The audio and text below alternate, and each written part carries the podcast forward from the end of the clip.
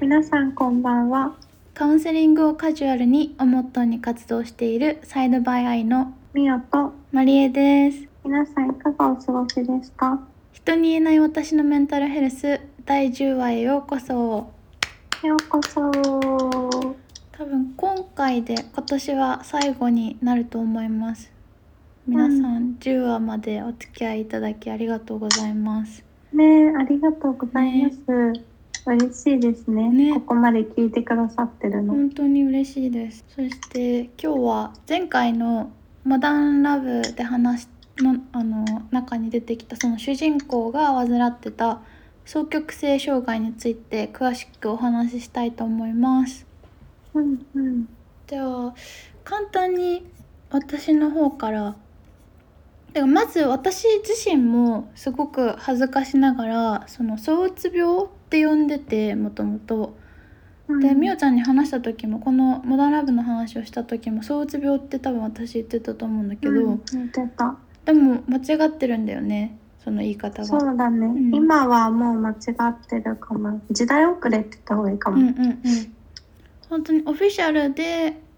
厚生労働省でのあのウェブサイトにも「まあ、かっこ躁うつ病」って書いてあるけど躁うつ病とは呼べませんみたいな感じで今双極性障害って呼ん呼ぶ障害でその言わない理由はうつ病と全然あのうつ病の人と双極性障害の人はあの見分けがすごいつきにくいけどもあの症状じゃえっと薬が違うんだよねお医者さんで多分出される薬が全然違ったりとかそのよくする方法が違うからあの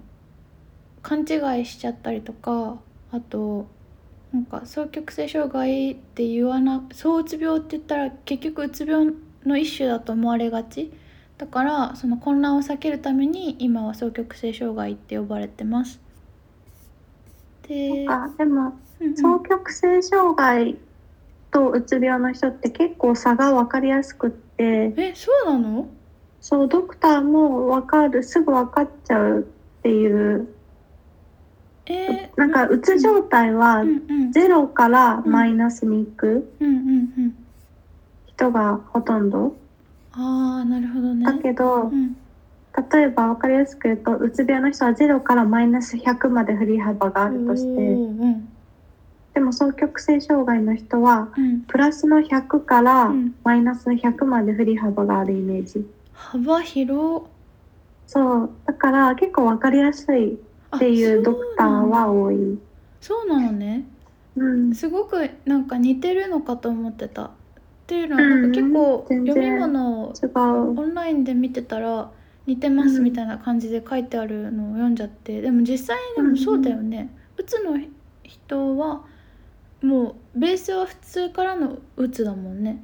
そう。マイナスに行くけどすごい今の分かりやすかった0から本当にうん、0か よらかったマイナス100ともうプラス100からマイナス100っていうね、うん、うん、そうそう。でデータとしてはあの0.4%から0.7%日本でいるっていうことで、だから100人に1人いるかいないかぐらいだけど、でもそれって結構多いよね多いかも。学校で言ったらなんか3クラスに1人ぐらいいるってことだよねうん。結構そんなになんか全然関係ないわ全然私と関係ない病気っていう感じじゃなく結構の確率でこのデータを見た時私びっくりしたああ、確かにそうかも。うんみおちゃんそうかももクライアントでそういう人あでもあえの、クライー、アントさん私は今いないかあな。ー前いたけど、うんでも克服できる症状なのかな克服するっていう治すっていうよりかは、うんどうやって上手にうまく付き合っていくかあーやっぱりそういう風になるにんだなっちゃうかも。なるほどなるほどうん。でもねなんか具体的な理由があることが多いのかな何かのストレスとか、遺伝が多いって言われてるね。そうなのうん。遺へえ伝が多いって言われってるから、うん、でもちょそっれとなねら、ね、身身内にもしもいたら逆にちょっと気をつけようとかなんか早期発見がいいっていうふうに聞いたけど、うんそれは本付き当合にい方がわかるし、うんうんうん例えばなんかすごいテンションが高いそう状態の時うんうんで頑張りすぎちゃうから、うんその時にいかにゼロに持っていくかあそっか通常の自そっ分に持っていくかとかも大切。かなるほどそのテンション、うんそうそう状態の時も危ないのかなんかい危ないイメージ的に鬱だとだめなんか大変だから、まあ、よくしようっていうイメージが強いけどそのすごいテンションが高い状態っていうのも普通に考えて危ない状態なんだね。そうそう。ね、難しいよね、付き合い方が。あと自分で気づかないっていうのをよく聞くけどそれはそうなのかなうーん、なんか、それが当たり前になっちゃってるとさ、あーそういう性格なんだとかうんうんうんって思っちゃったりする人も多いから、うん傍から見たらおかしいよって思うことでも自分にとったら、え、これが私だよってなっちゃう。なるほどもうその双極性障害である自分をもう自分の性格だと受け入れてしまってるからその変なことに気づけてないってことなんだそうそう。やっぱり周りのあれだねその気づきで発覚することが多いって感じなのかなかうつ状態の時にも自分はうつ病だと思い込んでいたらそううつ病だったとかうんうんうんなそういるうこほとどが多いかな。あとそうその層の状態のあのサインとしてなんかもうずっと話し続けるとか人の意見に耳を貸さないとかうん、寝なくても元気で活動できるみたいな本当になんかアン・ハサウェイさんがそうだったよねあのドラマのう中ん、で、そうだった。めっちゃ元気だったよねスーパーで踊ってたもんねすごかったようね。ん、周りも初めて会った時が層の状態で出会っちゃったらさうん、そういう人だって思っちゃう人もいるかもしれないよね。ああそうかもしれなうい。ん、なんか私はよく考えたらそれでなんか躁うつ病じゃなくてそう双極性障害って話をみおちゃんと話してた時に思い出したら、うあのセレーナ・ゴメス、うん、あの歌手のうん、がその自分がそうですっていうのをあの言っててなんかなんとなく覚えてて、記事をまた読み直したんだけど。うん、彼女はそのなんだろう、まあ、一人ですごいあのツアーとか回ってたらめちゃめちゃ孤独になってみたいな自己肯定感もなくなるみたいな。ですごいあもう一人の時はめっちゃ落ちるけどステージに出たりとかすあ、うるん、のはもう時はもうめっちゃバーンって上がるみたいなそのアップダウンがやっぱりすごくてでも気づかなかったでいいそのメンタルヘルスのところのお医者さんのところ行ってみ分かったみたいな感じだったんだってうん、なんかこういうふうに公表してる人日本で全然まあそういう状態じゃない人みんなメンタルヘルスがいい状態なのかもしれないけど海外の人って結構大々的に公表してでもこういう人がいるからどういう状態なのかとかさ結構わかるじゃん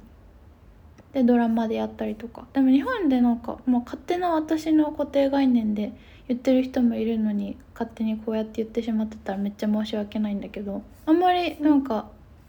そういうあの芸能人とかで言ってる人なんか本当にそのて適応障害とかは言ってたりとかはあるけどうん、そこまでみんなあんま言わないような気がする。うん、確かに。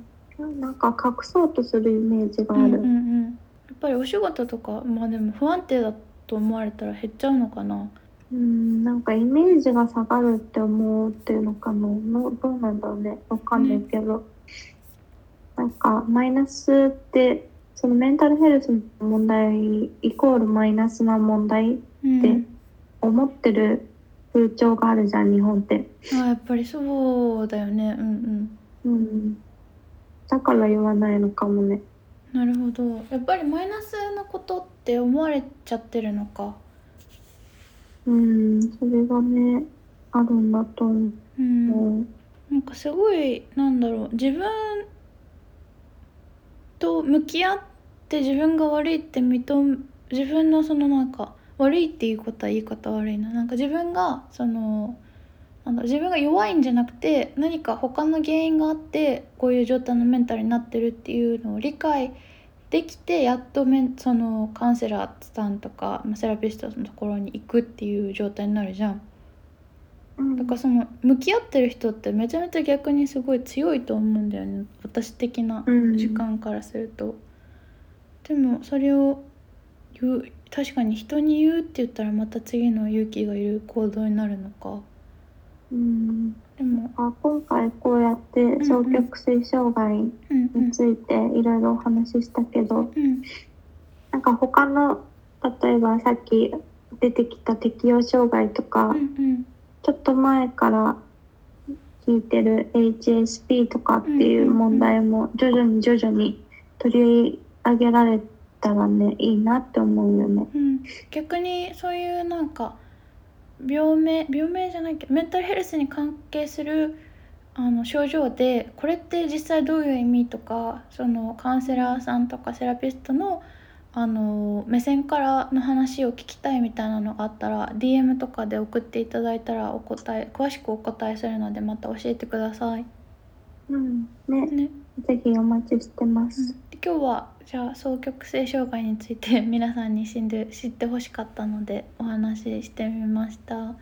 うん、そんな感じででは来年もこねよろしくお願いします、引き続きよろしくお願いしま引すき続。きゆったりやると思うので、こんな感じでゆっくりよく声がねすごい最近言われるの友達にめっちゃ声似てるねって私たち似てるんだね。ねなんだろう、ちょっと鼻声な感じかな。 私鼻声って言われるんだよ本ね。当え私鼻声って言われたことない、でもなんかソフトって言われるうんなんか大きい声出しても全然店員さんとか気づいてくれないあ、それはある。あるよね私もそうそんな感じで仲良くゆゆったりやっていくので来年もよろしくお願いいたしますね、よろしくお願いします。そんな感じで今日はありがとうございましたまたはーい、次回楽しみにしててくださいまたねーバイバイ、